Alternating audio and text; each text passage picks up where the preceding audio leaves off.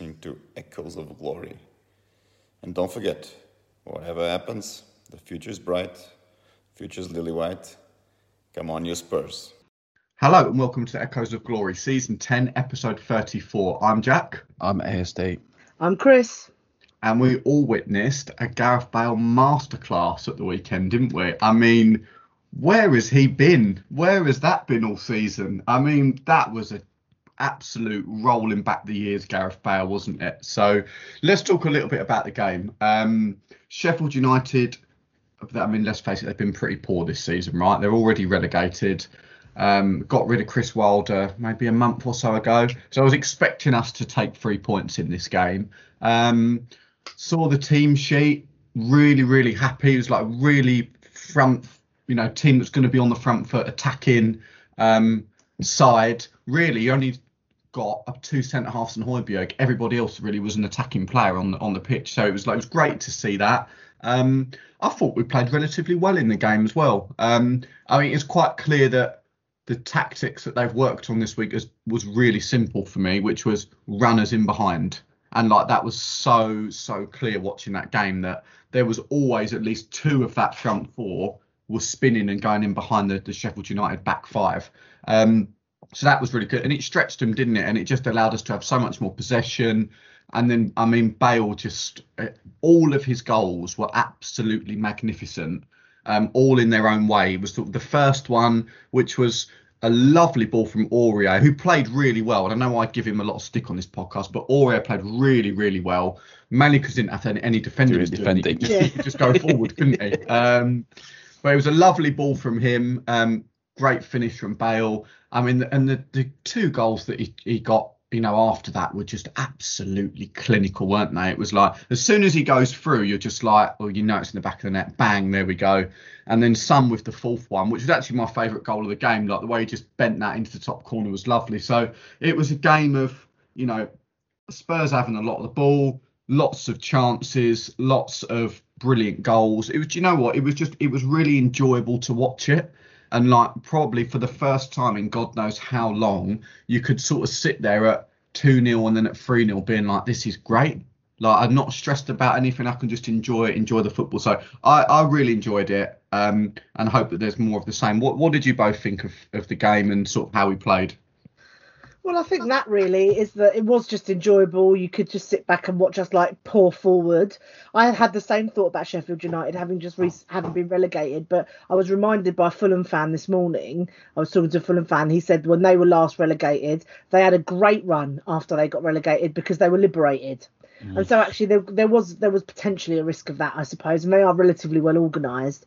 But you know, like you say, a Bale masterclass. Those three goals took him to 11 goal involvements in 16 games.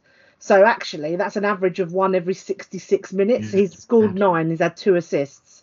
So that's the best record in the league this term. The next best amongst players with more than two involvements, I read this earlier, is is Harry Kane, who's had hmm. 34 involvements, which is one every 80 minutes. Now, look, I know that you know that's a big difference in terms of how much they've played, but it just goes to show that you know what would have happened if if um if Mourinho had decided to play him, you know, and that's probably more output than I think actually. Um, I have to fact check this, but I think that's probably more output than 60 Premier League matches of Lucas Lamela and Lo Celso put together this season. Yeah, so I'd have to I'd have to check that, but you know, so I think there is something in that. I thought um, Harry looked a bit out of sorts. I'm not sure mm. what was happening there. Done, but maybe it's just one of those days, and he can have an off day, and you know whatever. I loved Sonny's grin when he scored his goal. He looked really delighted, which was mm. great. But um, I don't know. The one thing I will ask, and I've been wanting to ask you boys this, you men, gentlemen, sorry, ASD. I said that to Tabitha, like I, I, said to her, I said ASD absolutely loved it, and you know, I'd explained it all to her. She was like, "Well, you deserved it." I was like, "Yeah." Um, what do you think? What What is the point, genuinely? And I've thought this from the start, and yesterday just cemented it for me. What's the point of Lo Celso? Oh, really? I'm a big fan of I don't understand. I don't understand what he contributes really, because in that position that he's supposed to play, I think he's sort of mid-table. It's like you'd be delighted if you were Crystal Palace you know, sorry to all the Crystal Palace fans, and you had him in that position. But I think he's a bit, he's just bang average for us, or am I wrong? I think he does a really good job of taking the ball, moving it forward, seeing a pass. I, I'm I'm a little bit surprised, but it's it's a really interesting provocation um, because I've because I, I used him as an example when I was chatting to a friend on sa- Saturday, and because the more I think about Moussa Dembele and watch highlights of him, the more he annoys me, and I because what Moussa Dembele did, Right. all his highlights are amazing because what he does is he holds on for a ball way too long, like Lamela does, but he and he he gets into a situation where suddenly three players are on him, and he he's got amazing close um, ball control and strength and gets out of it. But then if you watch every single highlight, the team is the the other members of that team are in their positions and ready, and he doesn't change. He doesn't put. He doesn't disrupt the other team's midfield. Whereas I see Celso actually doing a bit more of that, taking the ball, moving it forward quicker, driving forward. I, I, I, I have a lot of value in Celso, and I see him doing a lot of good stuff for us. But I'm, I'm happy to be wrong. I'm a big fan of his. Okay, well, I, I, you know, I- you know, I usually agree with you, so I'm interested to hear that because I just don't, I just think he's just bang average, and if he wasn't in, when he's not in the team, I don't think we miss him necessarily. I, I think that there's two things for me on it. Firstly, the Dembele stuff, um, ASD, I've never disagreed with you more, to be honest. The guy, a guy was an unbelievable player. Um, anyway, that's a that's an argument for another time. Um, the Lo Celso stuff, um, I'm I like him as a player. I think he he strikes me as like a Tottenham player that he's quite skillful and like he's got that side to him. I'm still not quite sure where he plays yet. Like he doesn't that's it. like I, I I think he's probably better just playing central midfield. Like when he's played higher, I don't know if he strikes me as somebody that can get you 15 assists in a season. Like I, ju- I haven't seen that side of him yet, and I think if you've got someone playing in an attacking midfield position, you need you, you need to get the numbers. Um, and I don't quite know if he can do that. Um, I think the fans get frustrated with him because when he plays central midfield, it seems like he's giving the ball away all the time. Um, but I think that's because he's always trying the elaborate pass. He's trying to do something that can create an opportunity. He could sort of be doing what Højbjerg's doing next to him and just sort of give it easy and retain possession, which you need somebody in the side to do. But I like the Celso because he takes risks when he's got the ball. Um, my question mark about him is just general fitness because he never looks fit when I see him play. He, looked always looks. yesterday. 55 minutes. I was like, oh my god, he looks completely done in. In fact, Yeah. I messaged my pal Philip and said, "What's wrong with Lo Celso?" He always looks exhausted. I mean, but Yeah. like he looks. Maybe he's just one of them players that looks it because, like, even after ten minutes, he looks like he could come off. Um, so my only question mark about him is his is his fitness. I think we've just got to try and find the right position for him. Um, I feel like you'd probably have to play more of a 4-3-3 and you'd maybe get to see a little bit more of him, but we haven't really played that too much. It's a 4-2-3-1, so you're either deep or you're behind the striker. So I think Lo is all right. I I'm probably in the middle of the two of you. I don't think that he's an absolute superstar. I think that he's got some good characteristics. Is he gonna is he good enough to be starting, you know, if he started 30 league games for you, would you finish in the top 4? I think maybe but I'm not solely convinced. But I think he's a good he's a good player for us to have. Like he wouldn't be one that I'd be pushing out the door or anything. But I just worry more about his fitness than anything else. Like can he can he stay fit? Can he get fit? Because there's Yeah. definitely glimpses there. Yeah, he, he needs to be a mate. What we need are, is a player who's going to be there for the long haul, like eh, playing every game alongside Højbjerg and Ndombele. And we don't have that yet. And, And people so- said he was brought in to replace Eriksen as well, but I think he's a completely different type of player to Eriksen. Yeah. I don't think he'll get you those type of numbers. I think he brings control to a game, and if you want to retain possession, he's got a bit of bite about him as well, which I quite like. Um, so yeah, Yeah. Eriksen was a special talent. Like he's so difficult to replace because there was so many. His reading of the game, his mm. ability to pick a pass, his long shots. There's so many factors it's just to his Eriksen. numbers as well, is it? It's just his Eric- goals and assists. If you take goals and assists out of the team, like you're gonna find it harder. There's very few great number tens, and that's what he was. He was just a great mm. number ten for us. Like I, I can't think of many in the Premier League that, mm. that is as effective. You, the He's only just won the person. I- title as well, isn't he? You see Well, that? yeah, I mean, do, yeah, he must have been sitting on the bench feeling Mhm. pretty smug. I love the Inter shirts though this season. Like I, they're they're super smart. I wish we could have a shirt like that. Um, the the Gareth Bale's goals. I, I just want to talk about them because the, everyone is so different and so brilliant. That first one, what if you watch it? He he is watching the keeper rather than ball because he can touch that ball at any point during the bounce, and that's the amazing thing. Like his his athletic ability means he can stretch his leg a bit like he did for Stoke, but he can hit it on the half volley when it's coming up, when it's at the at the at the peak or the plateau of the bounce that was incredible. Then the second one, they pointed out on, on Match of the Day how he ran nearly 100 yards to make that and how he just ran away from everyone. Mm. I mm. loved it how he shifted it onto his left foot and absolutely smashed it in, emphatic.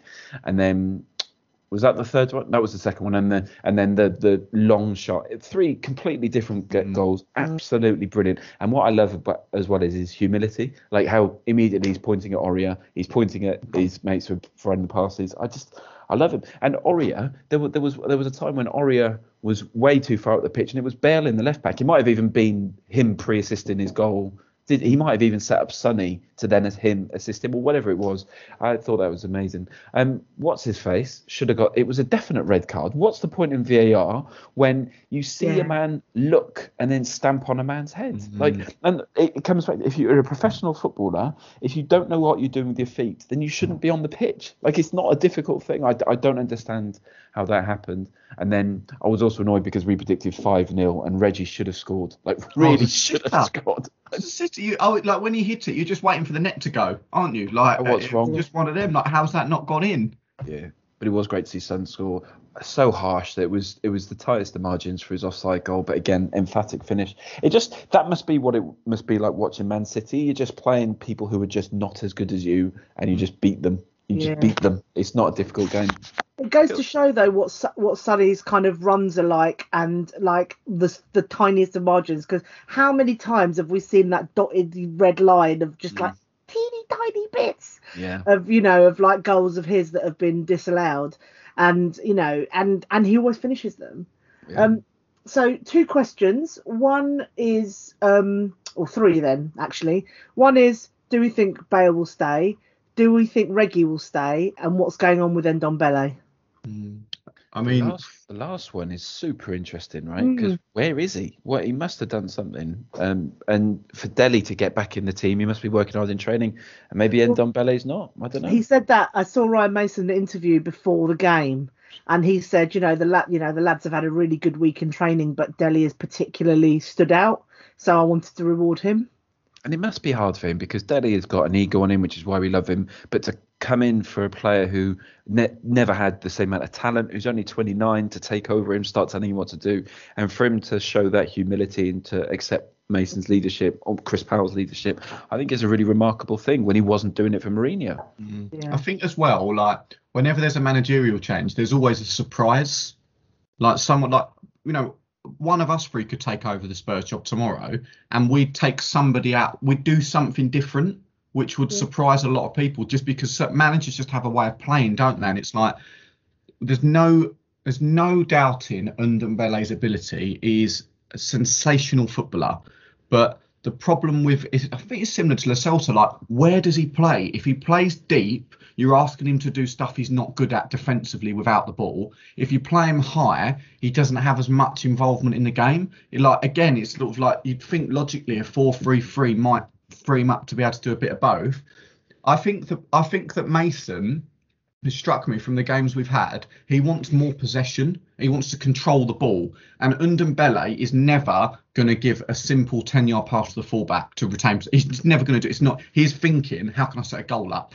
Like that is his first thought. Like, how can I create something? And that mindset is absolutely brilliant.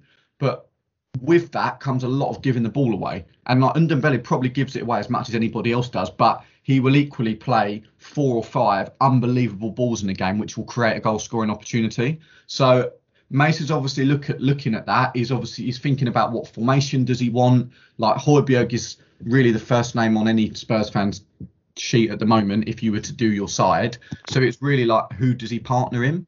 and he's gone with Lo Celso for the last couple of games again because I think that we can we keep the ball a little bit better with him. Um, it's just it's back over to Ndombele now, isn't it? Like you know, like you know, if if he's if Mason is rewarding people for how well they've trained, at least you know what you got to do. Like there's no, you know, it's not unclear. Like he said, Dele's trained really well, so he's in the team. Well, under Ndombele go and be the best player in training Monday to Friday next week, and then you'll be starting at the weekend. So it surprised me a little bit. It more it surprised me more when he didn't play in the cup final. Like after that, Mm. I was then not as surprised that he didn't play because like if he really really rated him, you fancied him, he'd have had him in for the cup final. You would have imagined. So I'm not I'm I'm surprised, but I'm not that surprised with with his omission. The the Bale stuff is a really difficult one. Um, because the stats you gave Chris on how he's done when he's played this year, you can't question it. Yeah. You cannot question it. Um, Well, I mean, in the big games, where he, uh, what's how he many done? of those? How many of those big games has he played? Well, I remember. Saying. That's I remember him. He played at Arsenal, didn't he? But the whole team stunk the place out in that game. Yeah. Um, I just think a player is really, really hard because a player like Bale, you you don't get access to world class players very often. It's like especially where we are at the minute, we're not going to have the opportunity to sign many players of that caliber. yeah, yeah. So, and we've said it all along this season. If you've got Bale, you have to play him, and you have to play him in a position which is getting the most out of him going forward. Like you've got to accept that if he's playing on the right wing, like you don't want him. You want him obviously to do his bit defence, but you don't want him tracking back for 90 minutes. You want him high up the pitch. So you've got to play a way that allows us to get the most out of him. For me, I'm look I'm looking at it and I think if we don't if we don't get him, we're going to have to go into the market to find someone to play in that position, right? And how much are you going to have to fork out to get somebody even of two thirds of his ability? You know, like I'm not saying Wilfried Zaha's as good as Bale. It's just an example. But if you then said, right, we won't keep Bale, we'll try and go and get Zaha, that's going to cost you 60, 70 million. Mm. And again, it's like, are you getting a player that's that much better? You're probably not. So I think if there's a chance for us to keep Bale, even if we just take him on on loan again for another year, like I think it's worth us doing just because if you're looking at the numbers, he wouldn't be able to do that for 38 league games, right? Let's No. make that clear. He wouldn't be able to do that. But if he contributed, if he got you 12 to 15 league goals next season, like straight away you're getting a great return. So for me, I think yes, we have to. It's more about what does Bale want, I think, isn't it? Because you know there's a lot of uncertainty at Spurs, his age and all of that. I think he he could be looking at and being like, do I want to be part of a project? Maybe he does, maybe he doesn't. I don't know. But if we have the chance to to get him for another year, I, I think we have to, just because he's got the ability. Like, and we've seen it this season, and we've just not seen it enough. But alone, right? Surely another year of alone. yeah, yeah. Um, and also think about the adulation. I mean, you know, as on the cup, uh, the day of the cup final, every time he warmed up and he came like towards where we were, you couldn't, you know, the the, the ringing out of Gareth Bale was born to play for Spurs. Just again and again and again. It was the first thing, you know, and then of course there was a little song about Dele as well, etc. But mostly it was love for Gareth Bale. So mm. imagine if we finally get a full season in the stadium, what that's going to be like for him. yeah, Yeah. I, yeah. And also, like with, with someone with Bale and the goals he scored, and I get your point, St, about the bigger games, but so we we've struggled this year because we've dropped points against the, the rest of the, the league, haven't we? Like against the rubbish, and The it's only like point on the, the big teams was just about the stats might be misleading. You know, in the same mm. way Vinny's might be mm. misleading because he's got hat tricks against lower league. That's that's all it was. But I think I think the game against Sheffield United is sort of like case in point that Kane had an off day, and it's like that's fine because you've got another guy at the top end of the pitch who can stick the ball in the back of the net three times. So it's like you you're not solely reliant on Kane all the time. It's like if you've got Son, you've got Bale. I know Lucas Moura is a bit inconsistent, but you've got other players that can step in. But you know we just haven't seen Kane, Son, Bale. This like we haven't seen it, have we? And we all in in on deadline day all was sort of going mad about the thought of that front three with Ndombele behind. You know, it was like, oh, what? And like, we've got as good an attack as anyone in the league. We just haven't seen it. No, well, wasn't it Dele's first start since um since the fir- opening day of the season, the first Premier League start since the opening Yeah. day of the and that, It's his, that I, is ma- I think I heard it was his third. I mean, that's crazy. Yeah. Given the amount of games as what do you know what I mean? It's like the amount of matches we play. Yeah. To have not started many games is is absolutely mad. Um, also wanted, I know that Sheffield United weren't much an opposition, but I thought Alderweireld and Dier were excellent again at the centre half, and they did well in the cup final. And that's, that's two games in a row now where both of them have looked good. Like no stupid errors from Dier.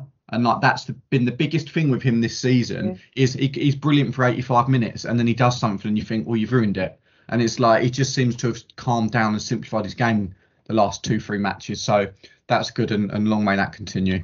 The other question was on Reggie. I'm scared of losing Reggie because why wouldn't you come in and get him if you're if you're Yeah. Real Madrid, and why wouldn't you go back if you're Reggie? Because he, he can do whatever he wants. The boy, he's, he's young, like it's the perfect situation for him, I think. And I I do think we will lose him because fullbacks are probably the most important position in the world at the moment. I, I'm I'm not I'm not sold on him, if I'm honest. I'm Not not, sold? Chris, has just, Chris has just given me a proper look. Um, I'm not I'm not sold. Like I think the start of the season, I thought he looked great. He played well at the weekend against Sheffield United. Um, but then all the, my comparison is Aurier played really well. So it's like was the you know um, I I still got a lot of question marks about him defensively, like a lot. Like I know he's good going forward, but I don't know if he is so good going forward that you can put up with what he can't do defensively. So I Imagine just if still, he had a proper coach though. Yeah, I think he's done Yeah. all right. You know, I think he, he's he's put his body in the way and he's he's made the right tackles. His positionally, he's fine. I think.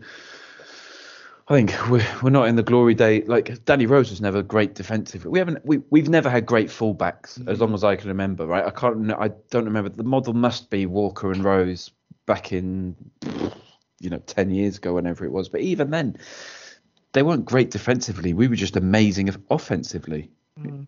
Yeah. So- and And I- I don't do forget know, his I'm amazing Instagram pictures at Christmas in that white Dolce and Gabbana. I'll put in the tree, the uh, star on top of a Christmas tree. I mean, you know, um, you know, we what we'll lose all that content as well. Content, high quality what. content. I'll That's tell what I want. I want in a what I want in a left back is I want Reggie and Davies moulded as one, and you'd have the brains and the consistency of Davies, but then the athleticism and the attacking intent of Reggie. You'd have a great left back then, but you know I'm not saying that he's a bad left back at all. I'm just I'm not completely sold on him yet. I guess my concern is, is if he goes, what are, what are our alternatives? And Ben Davies isn't good. I love, I do like Ben Davies. He's a good, good guy as well, by all accounts. Yeah. But he's not. You do, don't want him playing week in, week out. He's old now, right? He's what? I got 33 in my head, but that's his number, No. right? No, No, he's but not he's- that old, is he? No, no, he's not that old. I just it's his number, but he's he's approaching 30 now, Yeah. so he's he's going to start slowing down and just needs to. 1993. Oh no, so he's only 28. Oh, it's- it was his birthday a few weeks ago. Hmm. Oh, Um, he's not as old as I thought he was. There's been a lot of um, managerial speculation as well in the last Oh. week. Um, can't, be, bothered with it though. I uh-huh. just want to say one thing, right? The first time we started talking about this, Jack said, "Do you know what? The bookies rarely get it wrong." And I was like, "Oh, that's right, Jack. Very good," because that was about Nagelsmann, right? Okay, no Nagelsmann. Last week we were talking about Ten Hag, and again Jack said, "Well, the bookies very rarely get it wrong," and I was assured by that as well. Lo and behold, no Ten Hag. Although I wonder if that's a, a ploy by Ajax to try and get a, a fee for him. Yeah, well, the Fabrizio Romano says that we turned him down. You know, that we backed out and we started looking at other options, which is interesting.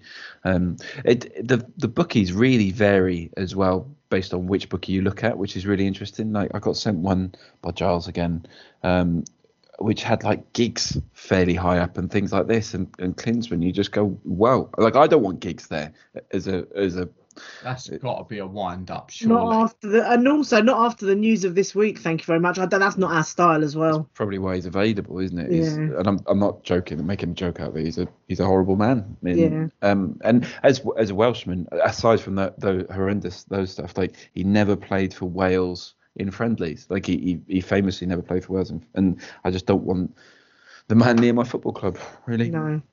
Well, at the moment, it's Rodgers is up there, Oh. Scott Parker's up there, and then the latest name in the last week is Potter. Ralph Ran Oh. Rannick. Ralph Rangnick. Yeah, it's the latest name, which I, I mean I can't say I know too much about him, but he, he's the latest name that's been that's been thrown in. he's to Nagelsmann what Bielsa is to Poch. Yes. So that's he's right. and so he's just older. I think he's what 64. Like he's he's he's what? Why are we going for him?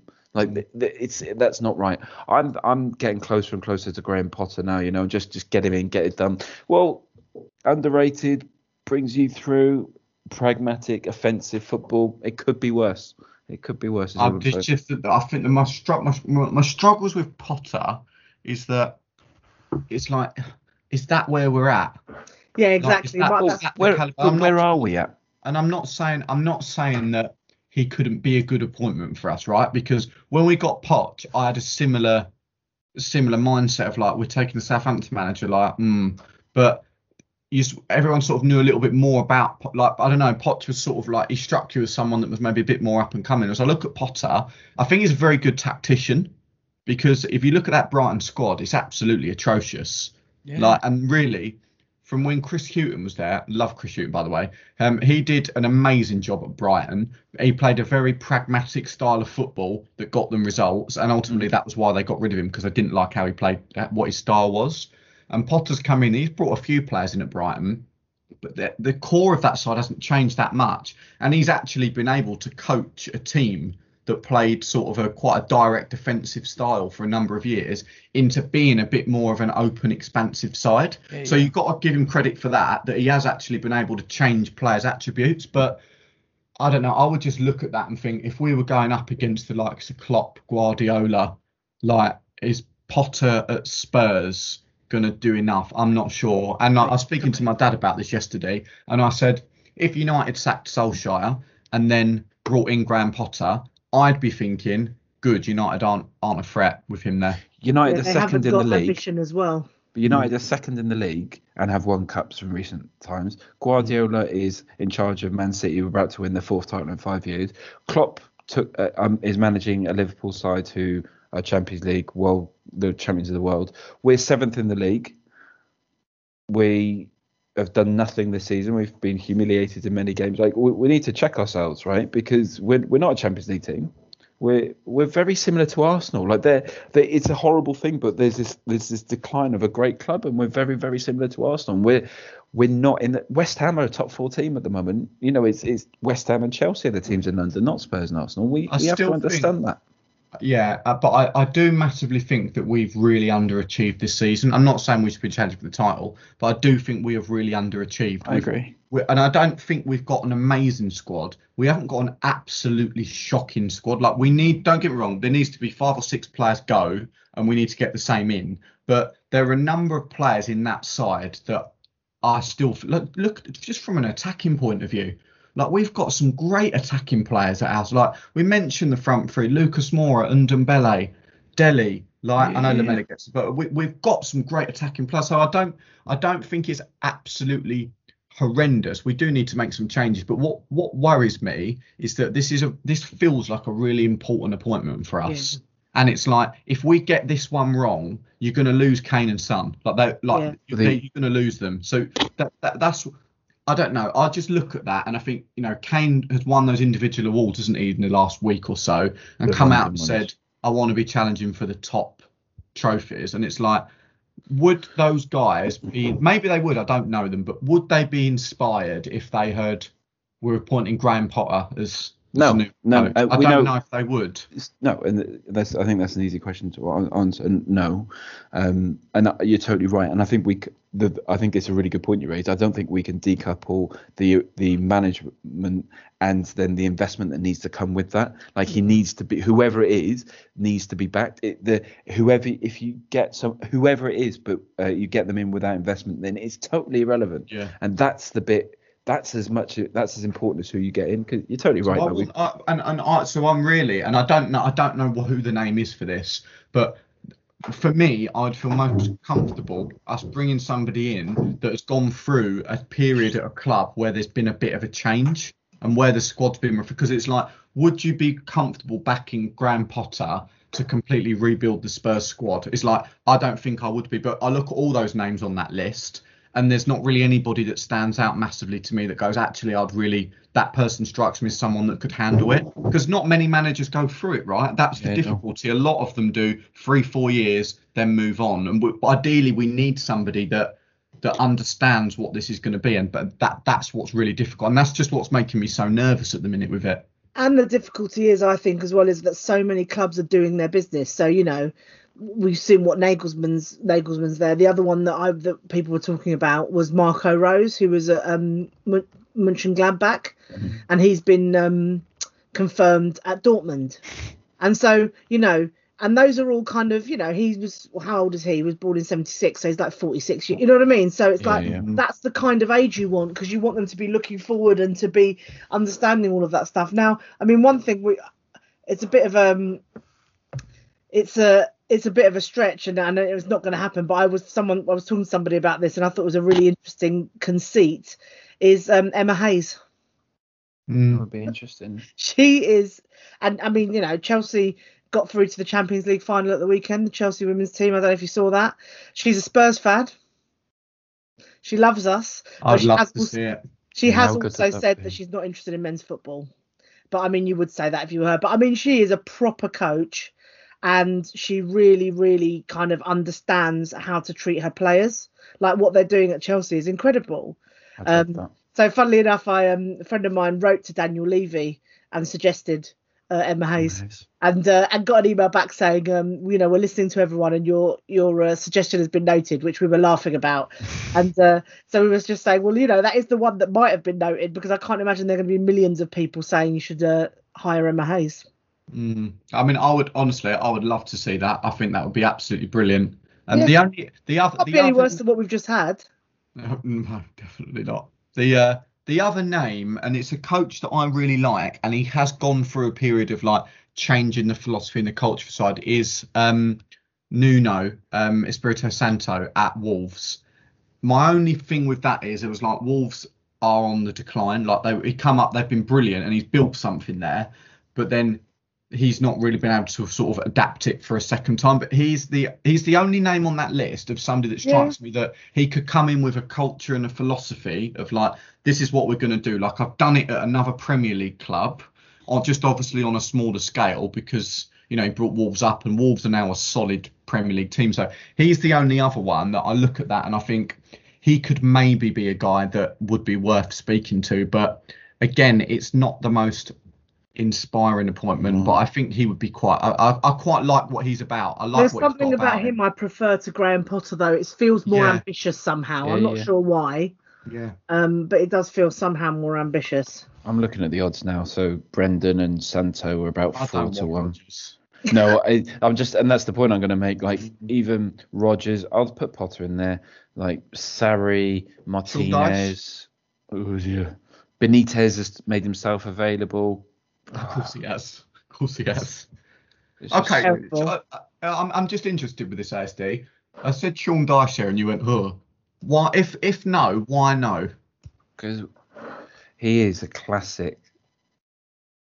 We we talk about this right. The the there's brackets in the Premier League of what you need from a manager. Fat Sam has his band right where he will operate. He will stop you from getting relegated. Well, he was meant to get stopped. 'Cause, Um, most of the time, he'll stop you getting relegated, um, and that's his job. Sean Dyche operates in a very thin band, and he's not right for Tottenham. He's not even right for where we are now, let alone where we want to be. I just he's and I, it's no disrespect to Sean Dyche. I couldn't do what he does, and I'd love to see him get even better, but no. So Burnley were one 0 up, but West Ham have e- equalised within two minutes. Mm. Just for interest. I, I yeah, I got full respect for him. It just it's not the Tottenham way. Okay, fair. Um, I'm just having a look at the Premier League table. We're fifth at the moment. We're on 56 points. We are five points behind Chelsea with four games to go. Um, our fixture list is not that bad. Like if we're looking at who we've got left to play, like we've got Leeds. You know, we're we're better than them. You'd expect us to win that. We've got Wolves again, the same. Yeah. We've got Villa, and then last day of the season we've got Leicester. So it's like I'm, I look at that and I'm like, we were talking a little bit off air. Like I don't expect us to win all four of them just because we haven't been consistent for two years. But I look at those games individually and I think, why can we not win all four of them? Like you've got to take into account we've got Leicester on the last day. They've got a cup final the following week, so there there's that with them as well. Um, I think if we were to win all four of those games, we'd get we'd get fourth because I look at the fixtures that some of the other sides have got, and there's a lot of head-to-heads going on. Well, Chelsea have got City this weekend, where City can win the Premier League if they win that, and then they're probably also going to be playing them in the Champions League final, which has to take priority. Th- Thomas Tuchel, by the way, what an What- appointment he's been. You have a Mm. look at who he's faced. He's faced what was it? Guardiola, Zidane, Pochettino, Klopp hasn't conceded a goal again with Chelsea. Unbelievable. And as soon as that front, I reckon they're going to win the Premier League next season. The- As soon as that front, their forwards start really firing. But you look at their gonna fixtures though, Aston. They've got City, Arsenal, Leicester, and Villa in the league. You know, and you know an FA Cup final and the Champions League. So it's like you'd you'd think they're probably going to look. You'd you'd assume they'll lose to City, right? Because City just beat everyone. And it's like then they've got Arsenal, Leicester, and Villa. Champ, like you'd they might draw a game there. It's like it's not completely inconceivable that they could drop five points in the last four games, not for any fault of their own, but just that there's those those games going on. So it's like I look at that and think, oh, you know what? We we might be able to catch them if we're lucky. Like Liverpool, Liverpool's running is Southampton, West Brom, Burnley, and Palace. So they're the side for me that they look like they they should probably just win those games. Yeah. So it's like they could be a side that that sneak in. But whilst it's a five point gap, and I don't think that we'll win all four, I think it's a lot tighter than it looks at the moment, just given what the fixture lists are. So you never know what what might happen. I think it's important for us to at least get in Europa though. Like, I know a lot of people yeah, don't like it, but I think it's important that we're in that. What I would hate to see us in the Europa League two, which comes in is it next season that comes in That's like that would be disastrous to be in that. Yeah, it's the worst thing ever. I just, I mean, I, I I don't know about top four. To be fair, I'm not kind of convinced that you know there are too many variables. Mhm. But actually, given the season we've had, I'd just like to see us win the last That's four it. games, Yeah. And I'd just be happy with that. And wherever it ends us up, it ends us up. And and I think because I think with that, you know, because you could with the right appointment and with the right um motivation, you could hopefully keep Sun and Kane and say, look, even if we're not in Europe, so say we don't get into Europa, even if we're not in Europe next season, look what happened the season after Liverpool didn't get into Europe. They took that time to regroup, they had fewer games, they really focused on the league, etc. So the appointment's going to be really important important. And if you finish on a high in that sense and you go, right, look what this team can do, and then look what happens when we appoint the right manager and we invest in them, you know, that's and and it's and it gives us some hope as well, doesn't it? Yeah, definitely. So that's Um, where my head's at. Should we should we talk a little bit about the Leeds game that we've got on the weekend? Um, now Leeds have been a side this year that I feel like most neutrals have loved watching, right? And love or hate Leeds, they have been entertaining to watch because they play such a gun ho style of football, which always means that whoever they're playing against, there's going to be entertainment, excitement, and goals. We hammered them earlier in the season, didn't we? We beat them 3 0 um, at, at home. I think it was 3 0 at half time. Like we just took them Yeah. apart, just deadly on the counter attack. Um, I feel like Leeds play a brand of football that is quite good for us. That they'll come and attack us. They'll be spacing behind. Like our creative players will get a chance to make things happen. Like so, I, I expect us to go there and win. I don't think it'll be an easy game. And like I, I look at the way they attack and look at the way we've defended for most of the season. You'd back there to be goals. But again, I think we should go there and get all three points. tight first half, batter them second half, like three, four. Like I honestly, maybe even we'll go down one 0 and then really beat them. I, I, I just can't see anything else. Well, I think we'll just be better than them. I think they'll get a bit tired. I know that's a bit of a cliche, but I just we're just better than them, and it's so plan A all the time with Leeds. No problem. I and I just hate their hair. All that they've got the worst hair of any football team ever. I don't know. The worst, ex- I mean, I know it's been a long time, but the worst um, anti-Semitism I've ever heard was at Elland Road in the early, in the late nineties, and early two thousands. It was appalling, and that's just always like made me like dislike them. So I hope we're better than, frankly. Yeah. I've, I've never, I've not enjoyed their football. I th- it just seems to be in this. It feels like the media's always against Spurs, and it always is very pro Leeds, very pro Villa, and I just, I'm not, not on board with it. Um, You got a quiz for us, mate? mate, I've got two things. Oh, Oh, her Yeah, treat yeah. Us. exciting! One, what I've done, and then I, when I t- told you about it, I realised, Jack, you've already done this. So, but I think mine might be a bit better. Is what I've done. Probably. yeah, is I've gone through every Spurs player in our history and made teams made out of players who have the same first letter of their surname. And all I'm going to do now is just ask you to say who wins out of a team of A's versus a team of B's. Cool. And then I have got a quiz, and you might need a pen and paper or something just to make a note of it. But uh, I'll tell you about that. So A's, A's isn't the easiest one, just because I, I goalkeepers. I mean, I had Milija Aleksic, who uh, didn't play many games for us, who's born in 1951. Jordan Archer, Brandon Austin. Uh, so I had to go with Ben Alnwick. Oh God, Who else they've is lost. They've lost them. Well, if you think that's bad, my back three is Toby Alderweireld, Very good. Assou-Ekotto, and Aurier as a like central tower of strength Christ. with n- nip around the side. But then it gets a bit better because There's in a my good crack in that um, back three though. Yeah, and I've just realised I am missing a player. Three, three, three. So you can either have Atouba or Dean Austin in there as well. You can. Oh, I'm, I'll put Dean Austin in there. Yeah, I think you Austin shade it over Atouba, I'd say. But then it gets better. So I've got uh, in midfield are Diaz, Paul Allen, and Dele Alli. And then up front we've got Darren Anderton, Steve Archibald, and Clive Allen. So not a bad love team. Aaron Anderton. By the way, Yeah. he was he was one of my favourite players when I was growing up. He was brilliant. Players that missed out, maybe Les Allen, um, Adebayor, maybe up front because at times he was great. Chris Armstrong, Gerry Armstrong, but that that was quite easy. And then B's, I had a lot of older players. So Billy Brown, goalkeeper in the 61 side. Peter Baker, similar right back for the same team. Ron Burgess, Welsh centre back, obviously. Uh, Guy Butters. Guy for- Butters. I was going to say Guy Butters has got to be in, isn't it? And then it got interesting because in the midfield I had Phil Beal, legend, Kevin Prince Boateng, and Nicola Berti. Just wow, Boateng could have could have been someone. And then uh, Blanchflower, Bale, Berbatov, Bergwijn. Decent. Yeah. Not he didn't put Darren Bent. No, he just missed out, did he? Well, the ones that missed out for my bees were let's have a look. There's a, Alan Brazil, obviously, Darren Bent, Lee Barnard, Sebastian Bassong. It, it- there weren't many that missed out actually. Espen Baardsen, um, Bostock. Imagine him. So I need you Well, to he pick was a. the, he was the great hope. We went to court over him, didn't we? Yeah, we did. I remember I was I was at his debut. Was he 16 in the Europa League game? Yeah. And he came on like, and he was br- and everyone was like, "Cough!" Like this guy looks like it's going to be unreal, and it's like it just too much too early, wasn't it? Yeah. Yeah.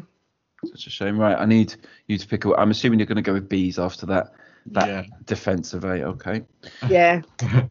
Right. C's, I've got Ray Clemence in goal, Stevie Carr, Harry Clark, who was uh, a defender in, for us during the 60s, Sol Campbell, just because you can't argue with him, uh, John Collins, who's Welsh defender, and then I've got Freddie Cox, who was our top scorer at one point in our history. Uh, Michael Carrick, Stephen Clemence, Nacer Chadli, Herbert Chapman, and Martin Chivers. Herbert Chapman wasn't a great player for us, but he created modern football. He created the push, push and run. So I think tactically, I think he'd be good, and obviously he became a manager. So I think that would be good. Um, and Chivers up front, so obviously that's good. And then your D's, I think your D's is it might be my, my most balanced side. So you've got Ted Ditchburn, Ben Davies, Michael Dawson, Eric Dier, Matt Doherty, Edgar Davids, Mousa Dembele, Simon Davies, Terry Dyson, Jermaine Defoe, Clint Dempsey. Hmm. Yeah, I'd take a midfield with Mbele in over a midfield with Stephen Clemence in any day. Fine. All right. So B's, A's, and D's have gone through. Now, what I've done on the this second one, I'm gonna, I've got one, two, three, four, five, six numbers, which I'm Mhm. going to ask you for. I'm going to ask you to add them up, and it's whoever's get closest. So I'm going to give you something. So the first one is how many. The first number is uh, Harry Kane Champions League goals in total. So you you write down what that is. And I'm going to give you more and add it. Massively ripped f- uh, from the um, Quickly Kevin podcast. So, um, so it's whoever's got it close. So the first number I need you to, and then I need you to add to that Hugo Lloris's age. Okay. Yeah. Jack, no googling. I can see when the the screen changes Oh, I've color on your that. face. I'm happy. I'm happy to share my screen. I've got a Got an Excel. because I can't, I can't. I can't do maths that, that well. Uh, Joe Rodon's shirt number. That's at least one I've got right. Lamela's total goals for Tottenham.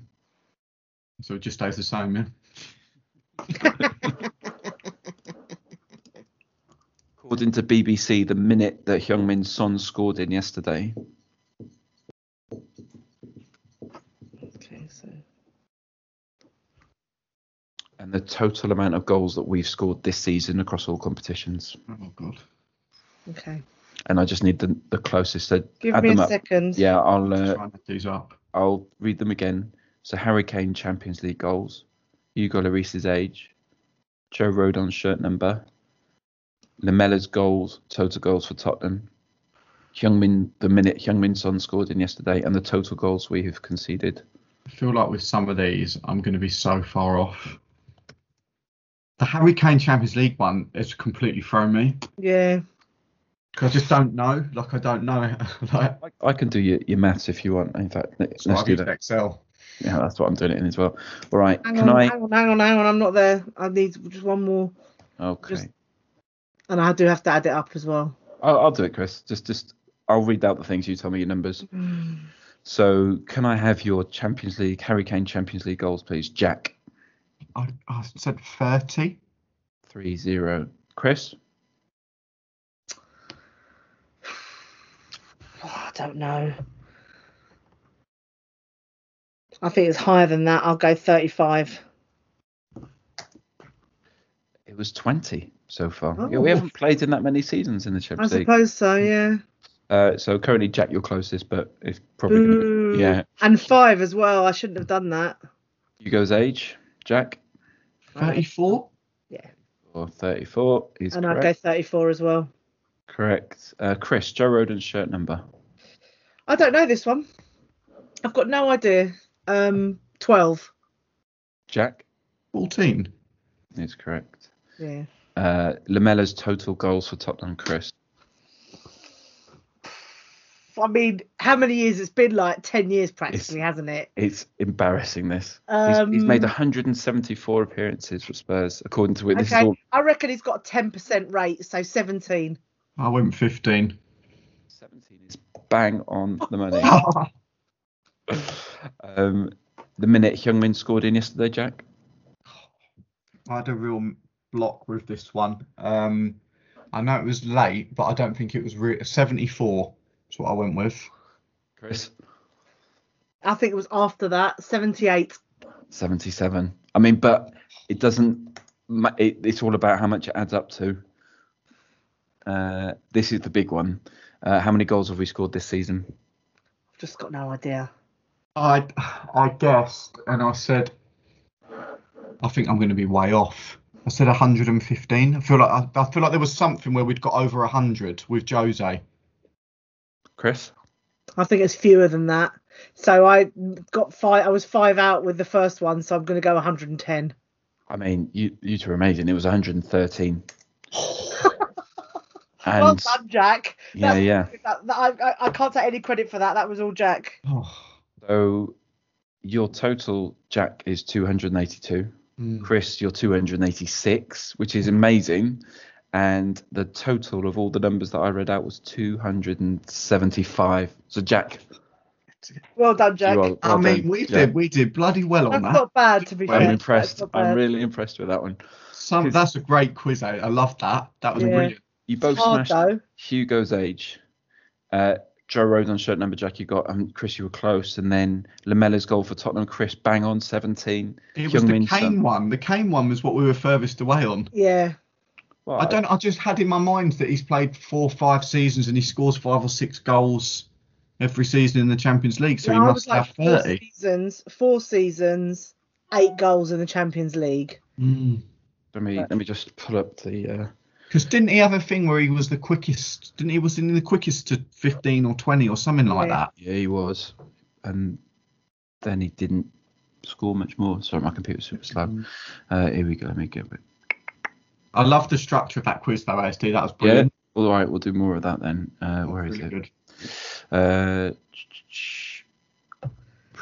Oh, Because he he'd beaten some unbelievable players, hadn't he? To like fastest, it must have been to twenty. He'd beaten some of like the greatest players ever Mm, that yeah. played in the Champions League to that, which was remarkable. yeah, it was like Raúl, wasn't it, and things like that. Like Rooney. Eto'o, Torres, like it literally like all of the greats, which was just Oh amazing. yeah, let's not forget Rooney scored a hat trick on his debut. Wasn't it his full debut for Man United, let alone in the Champions League? He was like 18 or 19, wasn't he? And it was like It was just crazy. He's one of my fa- all-time favourite Premier League players. I just there's some stuff that he's in trouble at Derby though, isn't there? Because Derby are not Derby are not doing great. So it's Mm. like all of a sudden he'll be the next casualty, managerial I mean- casualty. And, And then he'll be added to our list linked of to us, yeah. managers. And so we'll be talking about him next week. Yeah. It's like, he's going to be Potter's number two. and we'll be oh god. Uh, yeah, let's. I can't find it. It's That's taking me too long. But, Um, yeah. What's it? The social media blackout that's happened, hasn't it? Um, it was it. It was definitely felt. I felt, you know, like even looking at um, highlights just didn't come because they weren't. Sheffield United put them on YouTube, but no one else did. Um, but that No one's watching the Sheffield United YouTube channel this season anyway, are they? Let's well, it's honest. weird when you put up highlights of losing games like that. I just Yeah. I just don't get it. Uh, there you go. So it's sort of by competition. Um, Champions League. Here we go. 16 17 got two goals. 17 18 7. 18 19 5. 19 26. That's it. Okay. Yeah, yeah. Mm. Fair. Brill. Great. But um, quickly, two things. United, the United fans, was it a good idea badly executed? Because we can't condone the violence towards the police, the way they did it, but the protests.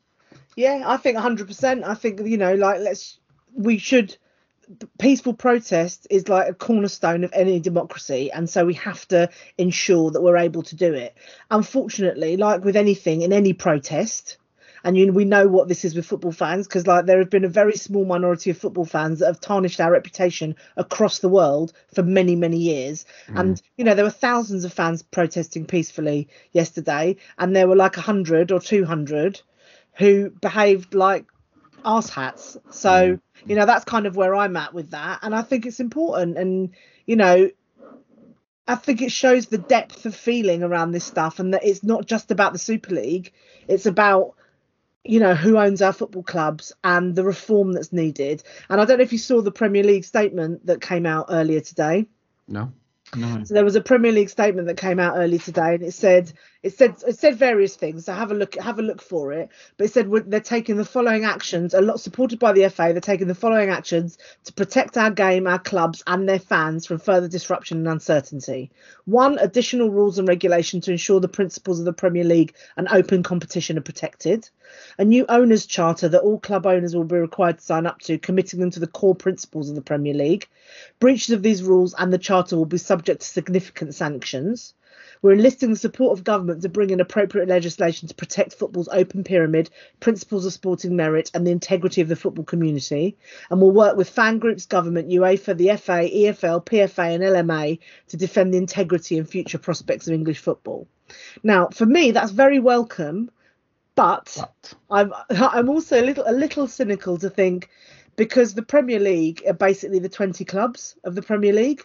So if they vote to change the rules, they can always vote to change them back. So it feels like it might be a preemptive strike to Yeah. the government to the government's fan-led review because obviously you don't want to be regulated if you're the Premier League, do you? Yeah. yeah. Um, Yeah. So it's welcome, and it's well, and I like the approach that both the FA and the Premier League took because the FA released a statement as well, which is basically like we understand the depth of anger, we don't condone the violence, which is basically how ASD started, which is exactly right, and that we should be allowed to protest. I suppose my concern is I don't. My my concern is is that football fans are competitive.